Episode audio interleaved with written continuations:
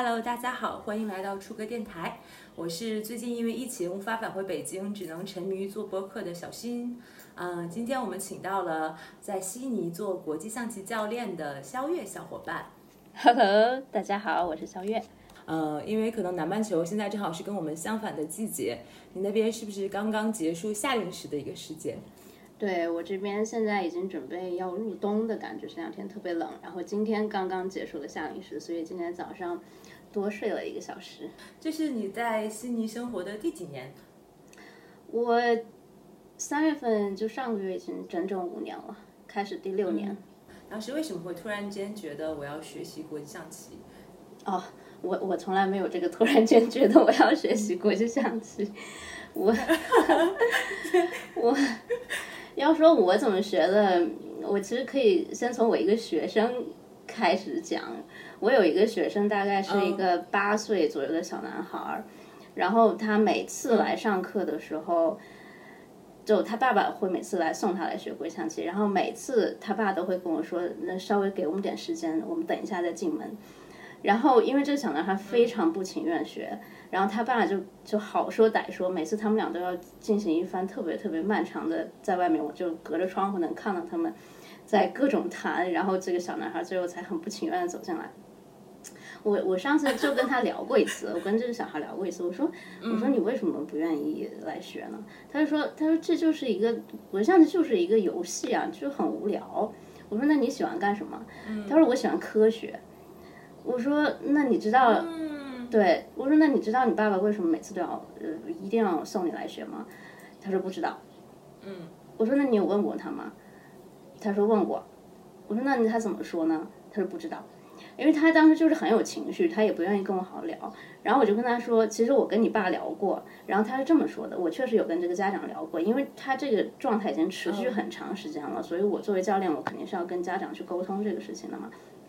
然后他爸的说法是这样的，他爸就说我知道他不喜欢，我很清楚他不喜欢，但是我觉得国际象棋就跟游泳一样，是一个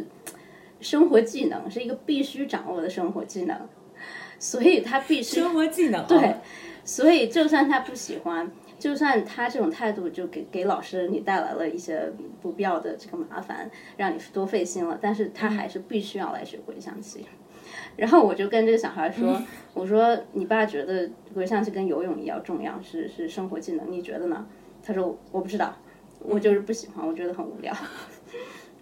然后我就也没话可说，因为我非常理解他的心情，因为我小时候就跟他一样，我对国际象棋是从来没有主动的兴趣过，都是也是被我爸逼的。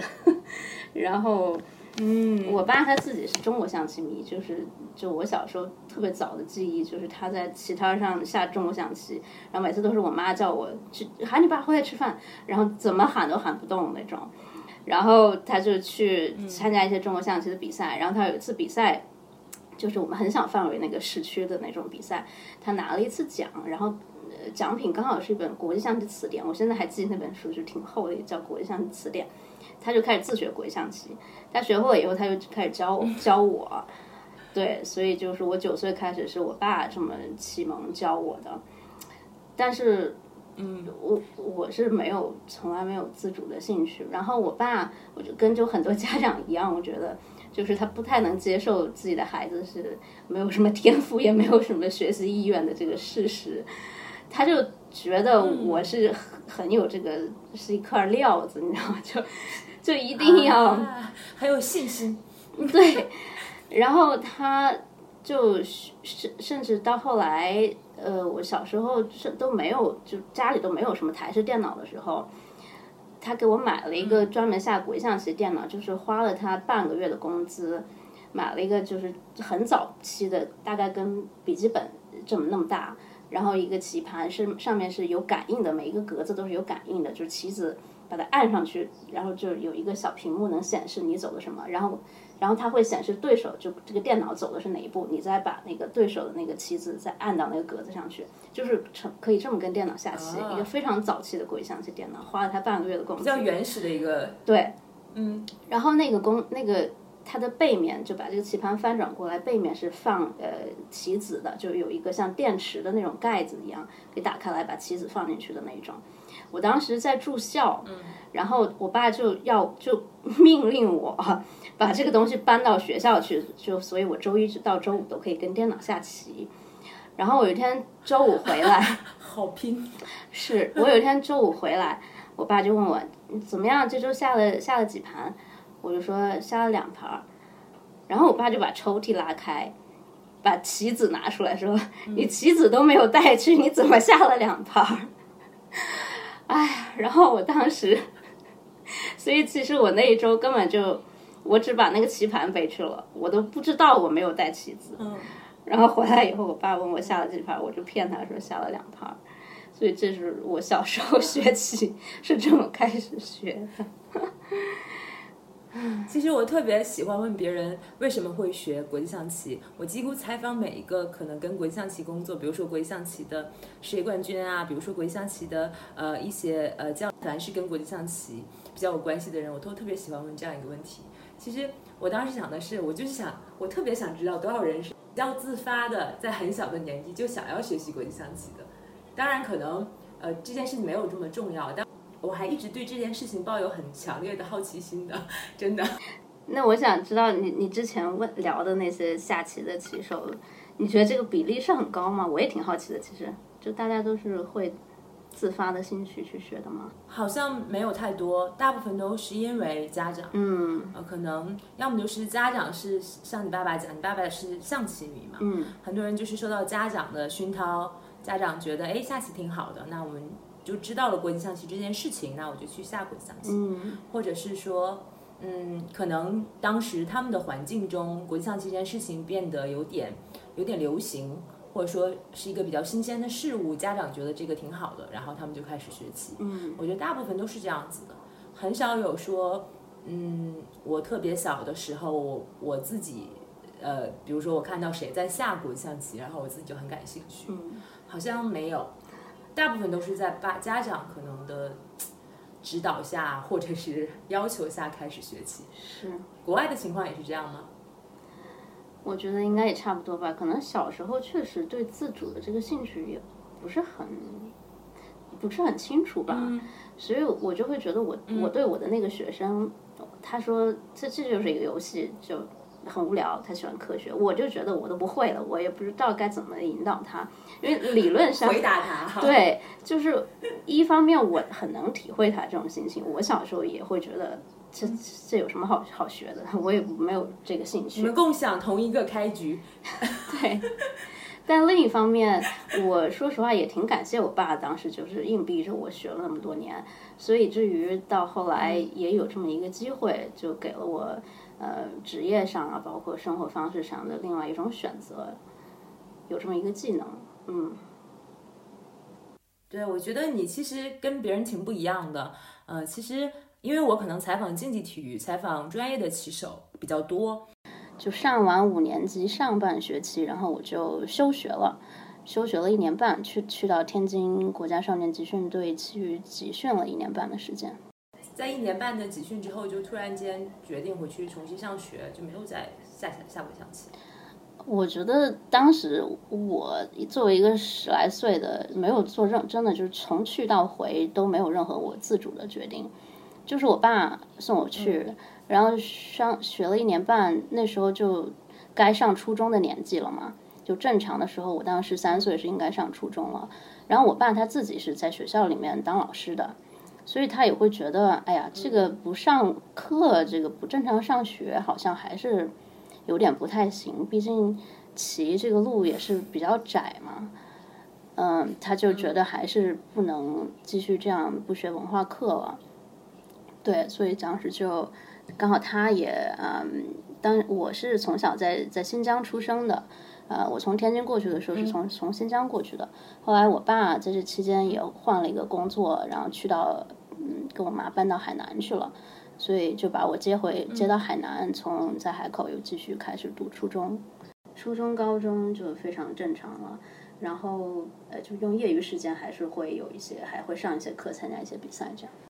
我我觉得我这么多年都从来没有以骑手自居过，也从来没有过这个想法。就哪怕当时从正常的学校这个轨道偏离出去，也都是家长的决定。就非常正常的高考，然后考大学，又考回了华北，又去到河北上读的大学。呃，然后毕业以后四年，毕业以后学当时学的是英语专业，毕业以后去到深圳工作，就是一个普普通通的打工人，在深圳呃，对，换了几份工作，那就跟就所有的这些刚毕业的年轻打工人一样，就换工作啊、租房子啊，这些都是很 很正常的。但平时呃，中间有好几年都已经没有再下了。就完全不想，就想不起来有这回事儿了。但后来到了深圳，就也机缘巧合，就是遇到一群嗯呃外国人，就一群老外，他们自己在在深圳有一个下棋的 club，然后就跟他们每周六的晚上，我们会固定在一个酒吧，就是喝点小啤酒，然后下下棋。就当时就是完全是工作之外的一个小的社交圈子，小的爱好了。对嗯，一种放松的娱乐活动。对对，是这样。那个时候下棋跟小时候下棋是不是感受就不太一样？会那个时候会不会觉得，哎，我还挺庆幸我小的时候学过棋？对，是真的是这样。就是确实，包括我后来工作以后有一些机会，嗯，去国外出差，然后我也会去去找当地的一些国际象棋的比较业余的这种俱乐部，就是去跟当地人下下棋。就觉得这个东西，哪怕你语言不通的话，它都是一个非常快速的，然后自然的交到新朋友，就在一个完全陌生的环境里面，就建立一种连接的一种一种规工具，我觉得真的是挺好的。对，你们不需要其他的多余的交流，你们就同然同。你们同时就站在了一套规则之下，然后你们就开始在一套规则之下进行游戏，是，然后就产生了一个棋盘上的交流，对，感觉很有意思，是，真的很有意思。有次去巴黎，因为我当时是在一个呃家居的设计，就室内设计公司，然后做这个家具家居饰品的采购，所以就去到巴黎去一个家居的展会，呃，然后晚上就去到那边的当地的。club 鬼象棋的一个小俱乐部，但也是很非常非常就是不正式的业余的一个，也不是比赛，就是下着玩儿这种。然后去了以后，但我这个童子功嘛，对吧？水平还是在的。然后去了以后，然后他们也是很业余，就是一些个下了班以后去那儿随便坐坐，喝点酒，聊聊天，下下棋那种。然后就有点横扫他们的那意思。结果，然后他们当时就震惊了。后来就他们自己俱乐部还有一个网站，后来就他们就给我拍照片，然后就写了一个哎什么什么报道你的对对对，什么来自中国的一个神秘棋手怎么怎么怎么样，然后但都是法语，但后来他还把链接发给我了，还挺有意思的。回国以后又收到了他的邮件，然后看到当时在那下棋的照片，觉得还挺有意思的。就成了一个当地这个俱这个国际象棋的俱乐部的一个小传奇。可能后面过两年，人家说前一阵子有个中国姑娘来了，特别厉害，把我们都横扫。我就会觉得有有这样一个技能，有这样一个爱好的话，其实去到世界各地都不用担心说，哎呀，没有朋友，就就感觉就非常快的就能交到一些新的朋友，通过这个那个不需要语言的一个技能。你之所以去到澳洲的原因，也是因为国际象棋。嗯，我来澳洲就真的是要感谢我们共同的小伙伴纪林同学，我们两个是，对他也是，就是张纪林，他也是国际象棋女子国际特级大师，然后也拿过全国冠军，就非常厉害的一位棋手。然后我们两个是从十一二岁的时候就比赛，就通过国际象棋比赛认识的，就到对到现在已经二十二十多年的交情了。当时他是。他们一家人先移民过来了，呃，然后我在深圳就正常打工人，整天打工，呃，但当时我打打工也是有点不太安分，就还是会觉得这个有没有什么机会出去生活呢？当时有在考虑说，呃，working holiday，就澳洲和新西兰这边都有一个 working holiday 的项目，就是在。然后我在想是不是要申请那个，然后还在研究要考了雅思，甚至连雅思都已经考好了，然后再研究一些各种可能性。对，然后还想是还是要去欧洲什么读个书什么，就是还是有些想法。然后呃，纪林他们移民过来以后，他一看我这整天琢磨挺多的，然后他在这边刚好在教棋，在这边的呃悉尼棋院教棋，他就把我推荐过来了。然后这边他也在找教练，然后我也在找出国的这么一个机会，然后他就推荐我。当时我在那边就呃线上面试了一下，结果居然就成了，然后也就过来了，就办了签证，辞了工作就过来了。啊，那当时这个机会真的是非常机缘巧合。对他当时当刚开始跟我说的时候，我还觉得啊，我说 我想出国是想出国，但是我也不想交齐呀，就是觉得。其实觉得怎么又回去了那种，你知道，就是觉得想有一些新的体验，嗯，然后我也觉得我也不是很喜欢，对小孩子一直都没有特别大的兴趣，然后我对这个传道授业解惑这个也没有什么兴趣，当时就其实还挺挺犹豫的，说实话，一开始的时候，但当时我当时就想，哎呀，如果我去了的话呢，我可能会后悔。但我如果不去的话呢？我相信我早晚有一天也一定会后悔。对，在在这个格子间里枯坐的时候，坐到怀疑人生的时候，我一定会后悔。我就觉得哇塞，这我我为什么当时没有去呢？所以就决决定过来了。对，其实我觉得算是国际象棋给了你另外一种选择。这个时候是的，是的，也是很感谢我们的小伙伴纪林同学。那后来你去到悉尼的时候，我感觉你这个流程都进行的非常的快，呃，因为之前语言也考了，然后就去到悉尼，呃，拿到了 offer 去工作，嗯，然后这个进程也很快。那到悉尼之后，嗯，虽然你以前是英语专业的哈，你可能现在的工作是生活在当地生活，还要用英语教棋，嗯，因为我之前也没有在英语国家生活过，虽然学的是英语专业吧，然后来了以后。而且来了之后，我是周五，我是一七年三月份的某一个周五中，呃，下午到的悉尼，然后我周一就开始正式正式上班了，然后就周六周日就就去办一些银行卡呀，然后开户啊什么，就干了一些这个，然后周一就正式上课了，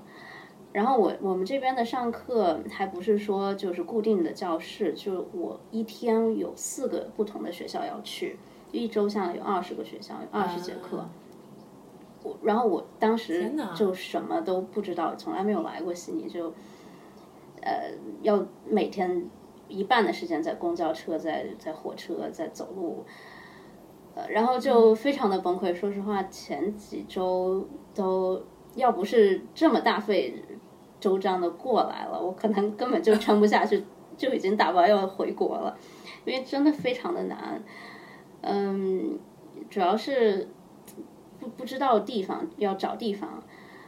呃，找车站，找学校，找到学校还要找教室，就是就整个人一整天都是绷着的。然后进了教室以后，你还也不知道怎么教。说实话，因为我之前用中文，只用中文教过，大学的时候有兼职用中文教过，但从来没有用英语教过。然后。一开始我一看，然后我们上课要点名嘛，我拿到名单我就傻了。课还没开始上，我一看到名单我就傻了。我说人这点名，他名字我都不会念啊，哎，然后 这不怪你，我当时以为。就大家所有人家都知道怎么念，这就是我，因为我初来乍到 是我的问题，就就只有我不会念。但后来过了很长时间，我才发现其实很多人都不会念，就哪怕本地的老师都不会念，因为澳洲是一个很多元的一个国家嘛，就是他哪儿的学生都有，对移民国家，就他有什么俄俄国名字，他有法国名字，他有印度名字，就各国的名字，就很多本地老师他都不知道该怎么念。但当时我不知道，我就以为就是我不行，我不会念，然后这课还没开始上呢。太打击了。对，真的，就我课都开没还没开始。我怎么连人名都不会念？对，我就已经已经人就垮掉了，你知道吗？我说我跋山涉水，好不容易找到了教室，然后一看不会念名字，这这这就人当时就已经垮掉了。所以一开始几个星期哇，就非常难熬。现现在想想都觉得，嗯，压力很大是吧？非常大，对。我刚开始工作的时候，也是第一个月的时候，也是非常难受。我我好像刚刚开始工作的时候，第一个月瘦了五斤的那个样子。哦，其实好像你也没做什么，但就是压力很大。嗯，就是因为很多东西你要开始探索，就是完全是新世界嘛。然后就是，并且你是到达一个全新的生活环境、全新的语言环境。嗯，那肯定这种本地生活还是有很多。呃，需要适应的地方，并且你每天都在找路，这件事情就确实是我觉得很磨人。它不见有多难，但肯定会很很磨人。对。这而且这边它的公车是它不是每站都停的，它是你要你要下车你就要按铃，所以我整、哇塞整整个人每就每一时时刻刻都在看，都在眼睛盯着 Google Map，就我我要看我那个蓝色的点儿到底有没有是不是要到站了，是不是要到站了，整个人紧紧的都绷着。我想起了我以前可能出国的时候，就有一次我自己出去玩儿，也是我第一次去土耳其的一个地方，叫菲特西，嗯，就是菲土耳其东海岸的一个地方，就是，然后我自己去的，然后那个我在海边就是找了个酒店住嘛，订了个酒店，但是那从那边的机场下车之后就可以坐一个车直接去那个酒店，但是你要告诉那个司机那个酒店叫什么，让他在哪里停，嗯。然后啊，我不知道，然后他们也不是每个人都讲英语啊，然后我就不知道，我以为就是有有一站或怎样我就停，结果那个司机就把我拉到了终点站，哦天已经全黑了，在海边，哦 哦，太可怕，对。然后我就去海边找一个那个海边酒吧的大叔求救，那大叔后来就帮我打了个电话，然后说下一趟车什么什么时候来，然后后来我就终于是做对了，就是你刚才说你那个盯着谷歌地图，我就想到了这一幕。是，哎。那你当时可能教的小朋友们是几岁到几岁？呃，我大部分的课都是在小学里面的，嗯，就是从最小的有幼儿园，然后，嗯，小学的课呢，最大的可能就是六年，对，六年级。然后我只有一个高中的课，嗯，那个高中的课是一个，就当地比较私立学校，就比较贵族的那种私立学校的一个全是女校，是全是女生的女校。对这个事情，其实那个学校对我一开始冲也挺有冲击的。就我有一次也是，而且悉尼这边的车，呃，就公车经常不准点，然后火车也经常闹闹幺蛾子。就闹罢工。对，我有一次千辛万苦，然后赶到那个学校，我一进教室一个人都，然后我说，嗯，我说今天是他们考试还是怎么回事？结果我抬头一看，那个黑板上写着，我们今天罢课，因为他们上一周。一群女，就是那些非常非常有个性的高中女生，她们上一周在课上自己发明了一种回象棋的规则，叫 Mega Chess。我我到现在我都不知道他们的规则到底是怎么下，你知道吗？然后当时在课上，因为他是学校里面也有一个呃，经经常我们的国象棋课上都有他们自己学校的一个老师作为就是监督，就是在旁边呃，就是也是嗯帮忙的这种一个会在课上。对，助教，对对对，就类似一个这样一个角色。嗯，他们发明了这个 Mega Chess 以后，他们就非常兴奋，说说我们要下这个。然后当时那个助教老师就说，不行，这个不是正常的，对吧？你你现在你有有教练来，就是要教你一些这这个非常有用的战术组合技巧，然后要要让你赢棋的，你怎么能浪费时间搞这些有的没的？结果第二周我去以后一看，没有人来，他们就是因为。不被允许他们下这个他们自己发明的棋，他们就罢课了。我当时，哎，内心受到了冲击，对我非常冲击，觉得怎么做出了如此啊，在国内简直不可能会发生的事情，真的真的，嗯，太会提出自己的主张并为之奋斗了。是，那后来怎么办了？后来就没有，然后我就走了，因为没有人来嘛。我就我就走了，去下一节课了，好神奇。那后来再下一节课，你再去的时候，他们会在下他们自己的这个 Mega Chess 吗？还是说他们就又乖乖的回来上你的这个战术组合了？到下一周就没有人提这个事儿了。我不知道是不是老师后来有跟他们做了一些什么工作，我也不知道。但反正就没有人提这个事儿，大家就恢复正常。就大家又回到了古典的世界，对，就听起来还蛮有意思。其实，嗯，你跟我讲你在澳洲做过象棋教练嘛，嗯，教大家课。其实我脑海中第一个想象的印象就是可能，呃，一些呃欧美的这种肥皂剧嘛，然后校园肥皂剧，可能他们会霸凌老师、欺负老师的这种。你有遇到过这种情况吗？这个倒还真没有，但确实有时候有的小孩会会不太会不听讲啊，他就可能也没有什么兴趣，或者他就觉得坐不住啊，或者也就是确实不怎么听，就就我们会说 trouble maker。但是我觉得其实这样的话还蛮好的，可能在国内看就有点我挑战老师权威的意思，但但我觉得其实这种情况倒也还蛮好的，就是可能我有自己的意见嘛，我想跟你。PK 一下啊，到底是你对还是我对？嗯，是不是这种事情对你来讲也是一个冲击？呃，但确实感觉这个好像是我国内在国内的时候，包括我上学的时候，好像不太有的体验。就他们会对课堂课堂的质量会有直接的反馈，在课堂上，就他觉得无聊，他就会觉得无聊，他就会直接说，他觉得哇，这课好无聊，就直接 当场具名评价。对。他甚至甚至有时候会会就是用他大拇指就往下比，这样也是会有的。我也也有也有遇到过，对，嗯，不是也是 body language 对抗你。你以前我不知道你教没教过小朋友哈？那你教你觉得教成人下棋跟小孩教小孩下棋有什么不同？我之前没有跟小孩接触过的时候，我是觉得很这是一个很。很恐怖的事情，就我觉得我完全不知道该怎么跟小孩打交道，完全不知道。我会觉得肯定是教成年人更更容易，就大家好像就是在一个频道上沟通，就就就这就是已经很很好的一个基础了嘛。然后你再去教他什么什么，那都是一说就明白的。但小孩儿他就完全，我有一个特别搞笑的事情，是我上周就前两周其实。前两周就在我正在讲课的当中，然后有一个小女孩儿，可能也就三年级左右，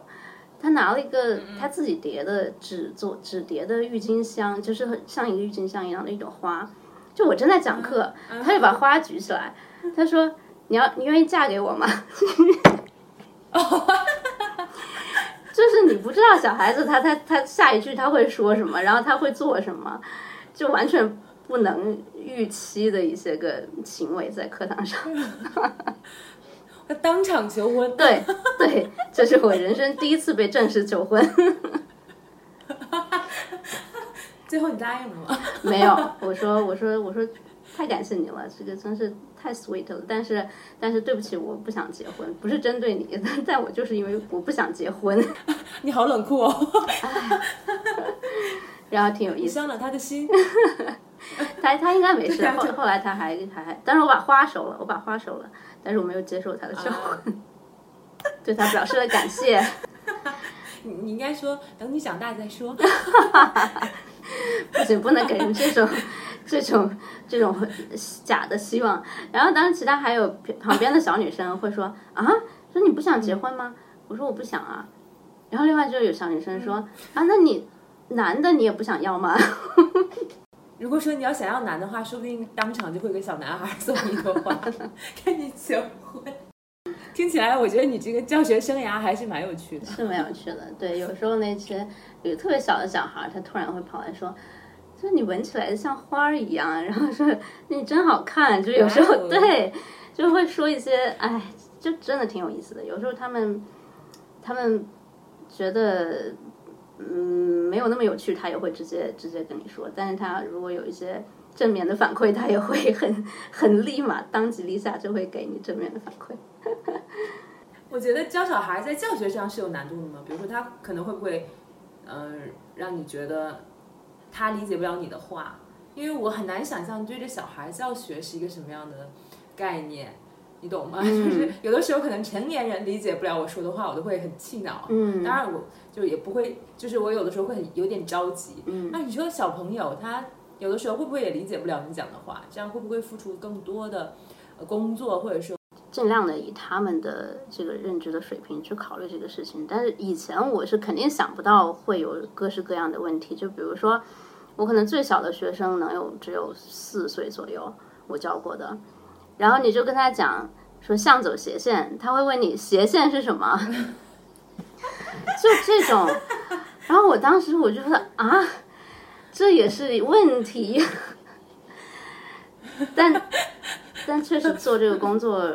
教很小的小孩的时候，也确实，我我所以，我才会理解有时候人说，可能当老师、当教练也不一定是你水平越高就教的越好。这个确实是我觉得两种挺不一样的技能，就你下棋跟教棋确实是挺不一样的技能。水平太高的人不太能够体会某一些东西吧？可能教育还是另外一个专门的学科吧？嗯，是这么想。是的，是的。嗯，对对，高水平的人他可能有自己的一个迅速解决问题的最快逻辑，嗯，他不会想着一条常规的路线，所以可能需要转变很多思维。我猜，我到现在也确实还比较，还是比较倾向会教，嗯，年纪稍微大一点的。就如果他年纪大一点的话呢，就感觉我可以，嗯，教一些我。棋，甚至是棋之外的，就是就可以，也不是说教吧，就是分享更多的我的一些个对棋或者从其延伸也延展开去的一些个一些个想法。就比如去年悉尼这边也是 lock down 好了，就封城封了好久嘛，三个月，然后就一直在，我们就一直在上网课，嗯，就有一些初中的一些年纪比较大的课，学生的课。那我就会不会只是局限于正就这种常规的一些棋的战术技巧啊，什么开局、残局啊这些，我就会给他们分享一些个音频的这种，也是播客节目。嗯，就有一期，嗯，我给他们有分享过一期英文的播客，叫做啊 Big Games 大游戏。对，然后它里面。就是以鬼象棋开场的，它一开始就是说鬼象棋呢，它是一个呃人为设计的，有人为设计规则的一个很精妙的智力类的小游戏。对，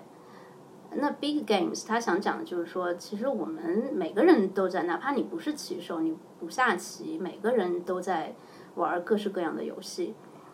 就他举了一个推特的例子，我觉得就。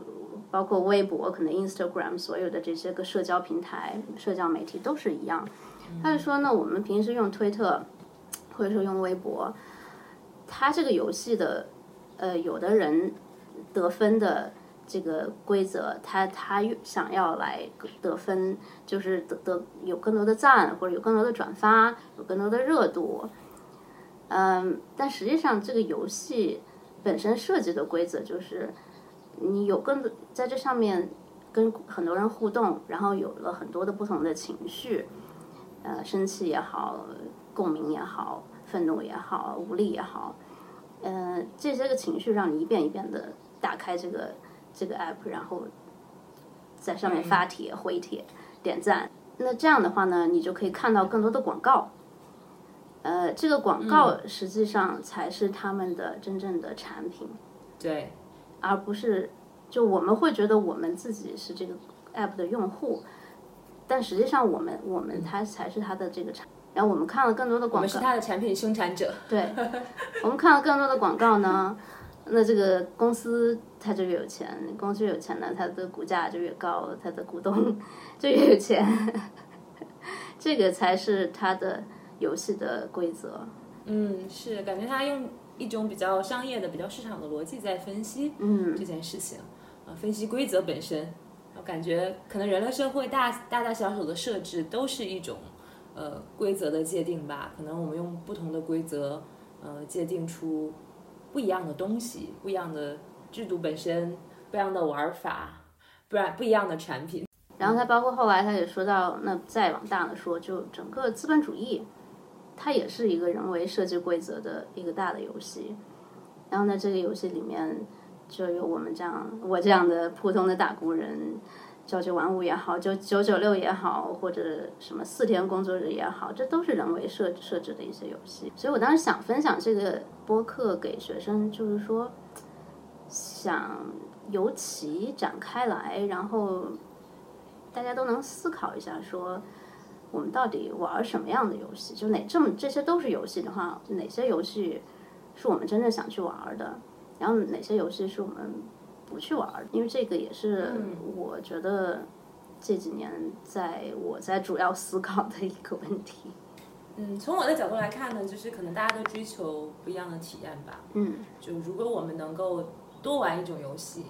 那我们肯定就想要多玩一种游戏。嗯，那玩国际象棋是一种游戏，那可能我们进入到另外一个领域是另一种游戏，或者说我们简直就更简单，我们在国际象棋里面换一个身份继续游戏。可能比如说我以前是一个国际象棋爱好者，我现在是国际象棋教练，或者某一个时刻我以仍然在国际象棋的世界，但是我换一个身份在玩这个游戏。嗯，或者我们就 play the game，play more games，可能我们挑战更多的体验和方式，会不会也是一个更好的选择？是的，就好像我最喜欢的一个棋手，我觉得对我最有启发的一个棋手是一个美国的，呃，之前的冠军叫 Joshua Waitzkin。嗯。然后有一个电影，呃，寻找 Bobby Fischer，Bobby Fischer 也是一个前的前世界冠军，非常传奇的一个棋手。我看过那个电影。哦，是吗？那个小男孩。对，那个小男孩儿其实就是这个 Joshua Waitzkin 的原型，他他就是那个小男孩的原型。嗯。然后，啊。嗯，他是很比较天才型棋手的那种，一一开始很很少年的时候就开始拿全国冠军。就大家都会觉得他呃潜力非常大，可能是呃以后拿世界冠军的料。但后来我看了他一个采访，他说他十几岁、二十左右的时候就不太不再专业去下棋了。一个是他当时这个这个电影呃上映以后，他有点可能成名非常早，对他有一定的。就他说当时就很多小小女生会去找他签名，在比赛 比赛开场之前，他会觉得对他这个确实专注，呃，于于赛事有很大的这个分心的一些个影响影响。对，另外一个他说到我觉得很有意思的一点就是，他说他年轻的时候的棋风是非常彪悍的，就他是个喜欢天马行空的去下棋的人。我也看过他呃小时候的一些对局，就是他会。弃子弃后，然后就是攻杀，就非常猛生猛的那种棋风，然后也非常有创造力。嗯，后来他教练就说，你要去更走一些局面性的的棋，就是你去去优化你的棋子的位置，你去从从以小的优势积累成大的优势，让他去训练这个，然后他就觉得让他更讲究效率，而去掉一些个人风格。对他可能是想让他更全面的去下吧，然后他当时就觉得他这样下了以后，他马上对棋就失去兴趣了。他觉得下棋是一种对他来说是一种自我表达。他换了风格以后，他觉得他没有在表达自己了，他就马上就失去兴趣了。然后他失去兴趣以后，他去干了什么呢？他开始学跆拳道，然后包括太极拳。他没几年，他他拿了那个跆拳道的黑带，然后又没几年以后拿了太极拳的太极推手，就是太极推手的世界冠军。所以他在两个完全不同的领域里面，都到了一个非常非常高的一个水平。那他拿完这个世界冠军以后，他就开始觉得，其实棋跟跟这个太极推手是有很多相似之处的。就虽然一个是脑力的较量，一个是身体的较量。但是其中是有很多相关性的，他就把这个相关性，包括他这个整个自己学习的一个系统，就梳理了一下，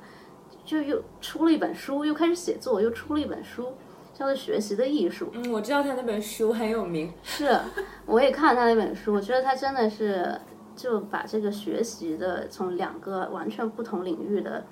他自己的一个经历，呃，找到了一个。如如何学习任何一个技能或者行业知识的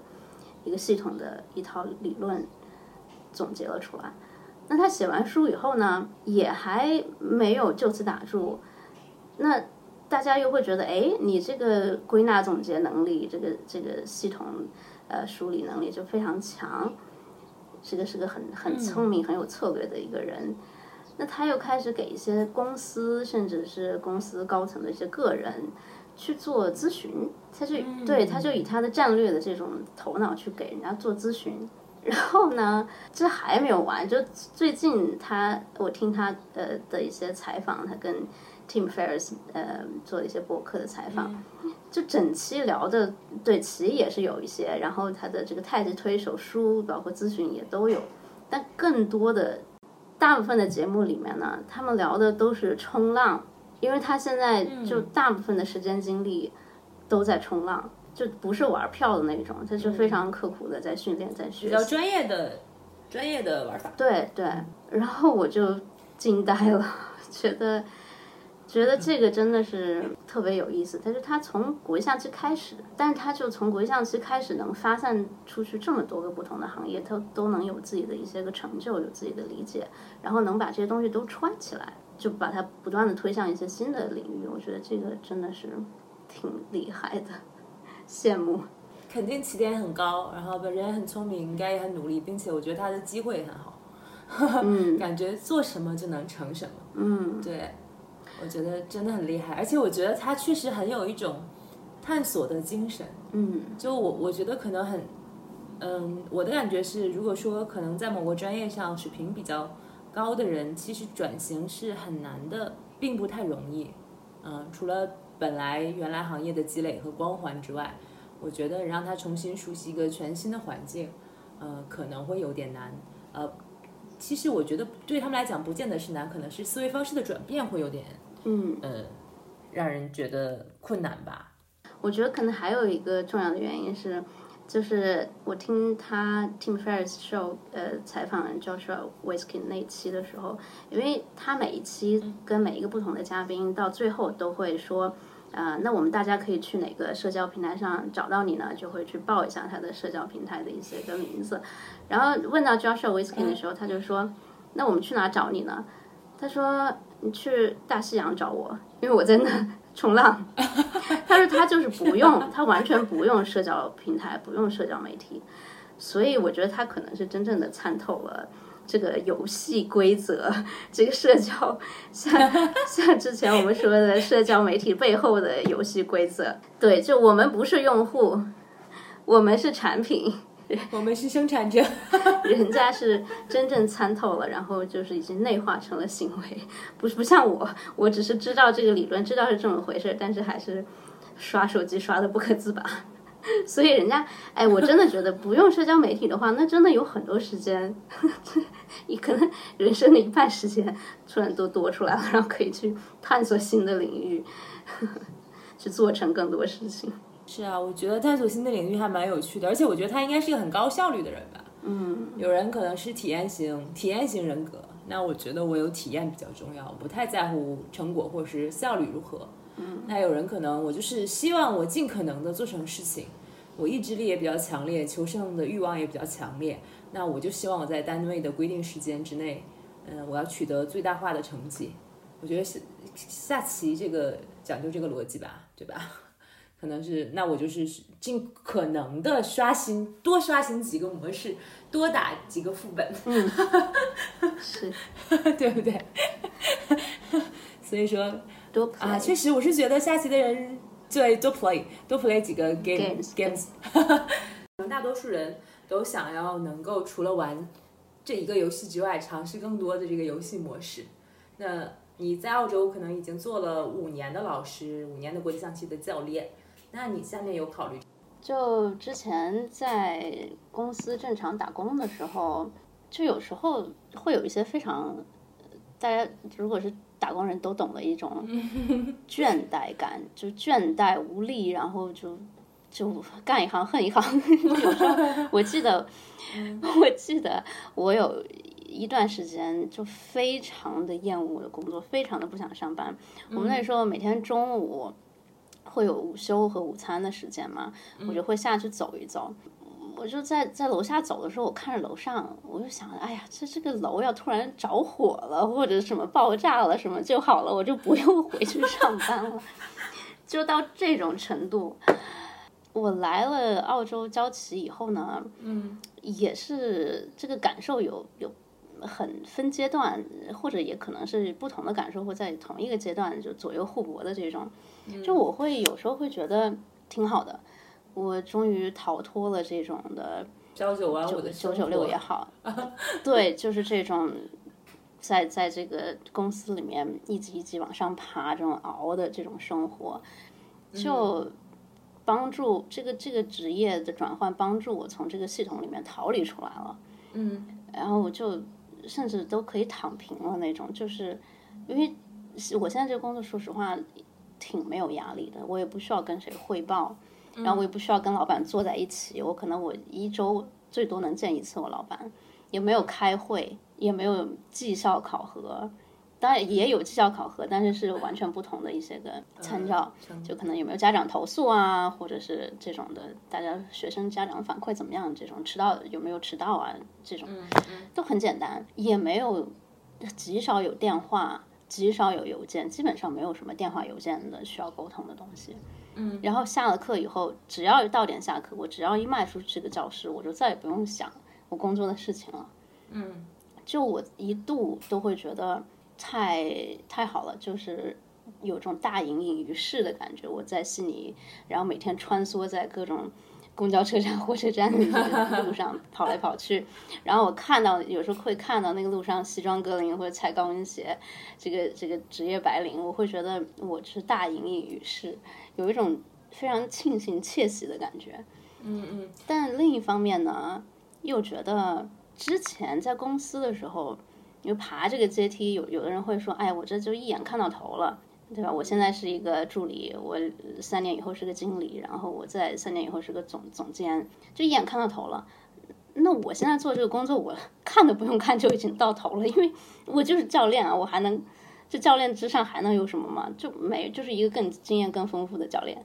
就没了。然后我会还会就会觉得，嗯，没有，你好像在没有在建立在积累一个什么东西，也没有一个往上的一个目标，然后也跟这个商业的这个真实的商业世界非常脱节。而且我又是大部分教小孩儿，就甚至成年人的这种交交集。都已经几乎没有了，在工作里面都几乎没有了，就会觉得太脱节了，然后就很焦虑。这个难道难道我就一直这么继续大隐隐于市 下去吗？嗯，就不奋斗了吗？就会有这种焦虑。嗯，还蛮东亚的哦，奋斗的焦虑。对对对，为了缓解这个焦虑呢，我有一次周末去参加了一个活动。嗯，就我在网上看到有人组织时间管理。的一个活动 workshop，然后在悉尼市中心某一个高大上的写字楼里面，我就很激动，我就报名了。听起来怎么像什么不靠谱的成功学讲座？然后我就觉得我要去重新回到这个写字楼这个氛围里面去感受一下，重新感受、重温这种商业世界的。对对，我就很雀跃的就去了。去了后一进那个房间，那个会议室就就是窗外看出去就是高楼林立，我就觉得哇塞，这个真的是太有感觉了，这个才是干大干大事儿的这种这种 feel，对对不对？才才出来，结果。大家就我身边一共就十来个人，也就很小型的一个活动。嗯，然后大家身边就都在都在聊天儿。我说大家这么自来熟的嘛，就是呃就很熟的那种聊天。我后来才发现。这是一个公司内部的活动，然后他就顺便在网上就卖卖票，看有没有人一起来参加，反正对吧？他们自己自己自己活动也是活动，然后有人花钱来，那他们何乐而不为呢？结果当天就只有我一个人是买票去的，其他人人家都是同事。我的天！然后，但那个活动本身其实一些流程啊环节都还还好，都挺有意思，就是有人。来讲讲一些关于时间管时间管理的一些个 发言呐，一些个小技巧，也还有一些会游戏环节。那个游戏环节我觉得挺有意思，就是两人一组，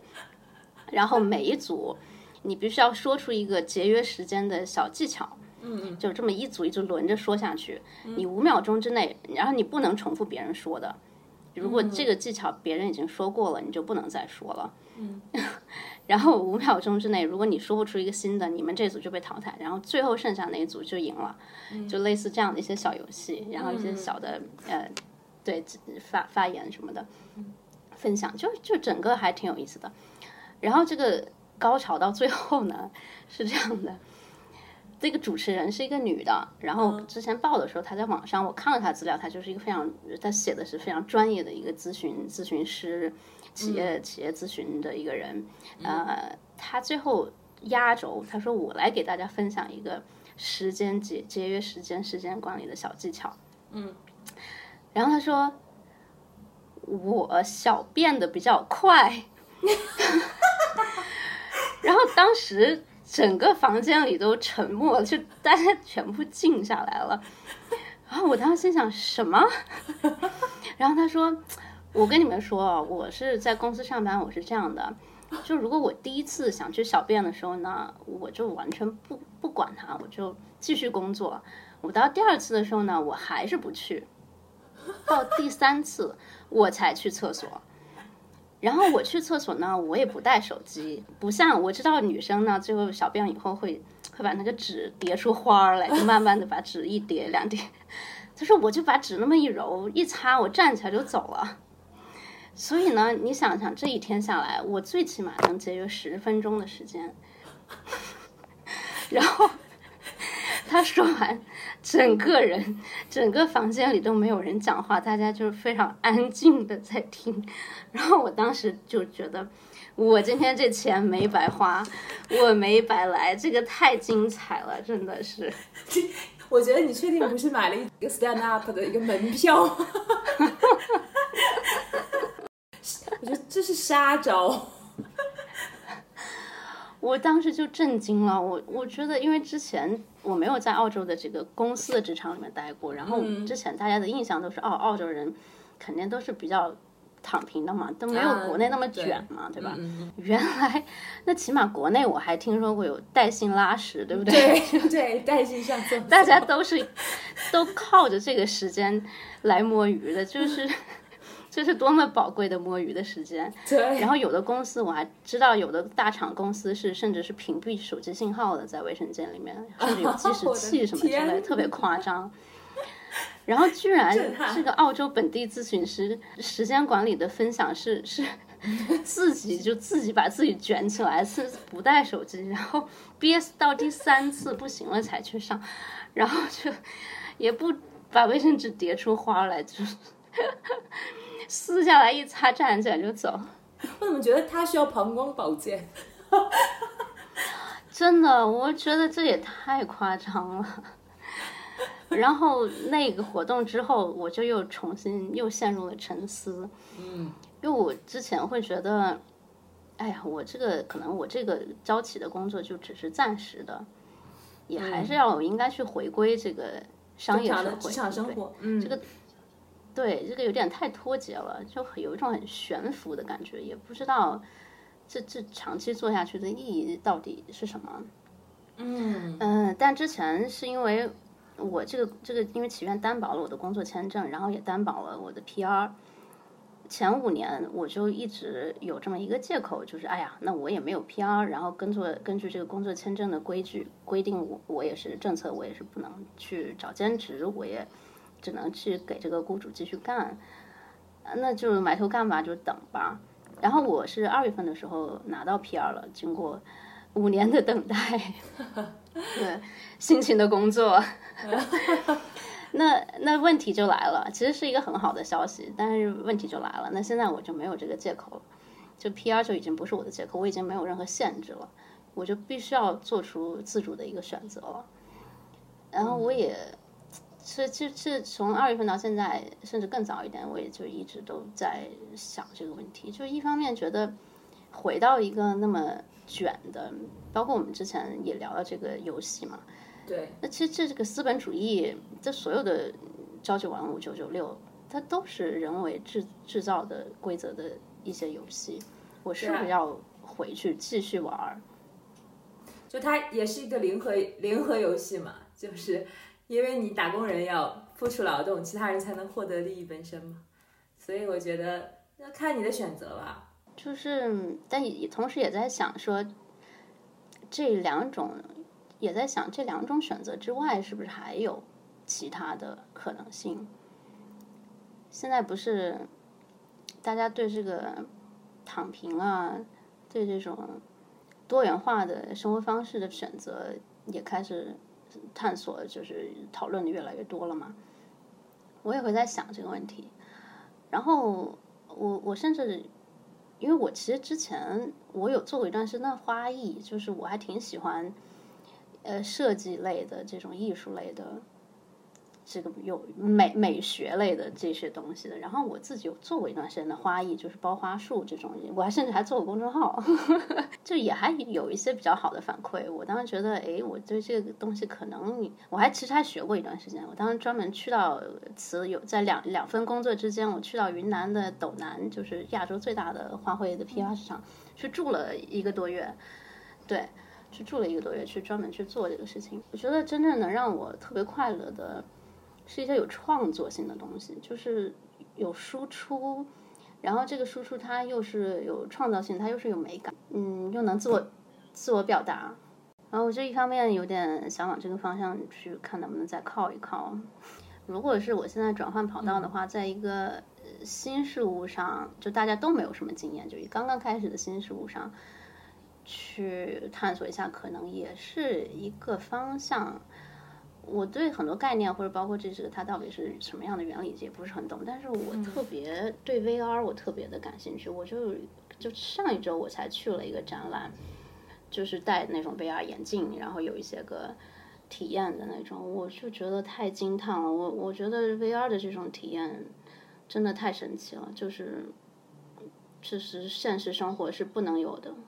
你觉得像像我这样，就是我也没有技术背景，我也没有这种呃这种 IT 或者是任何的这种技术的背景，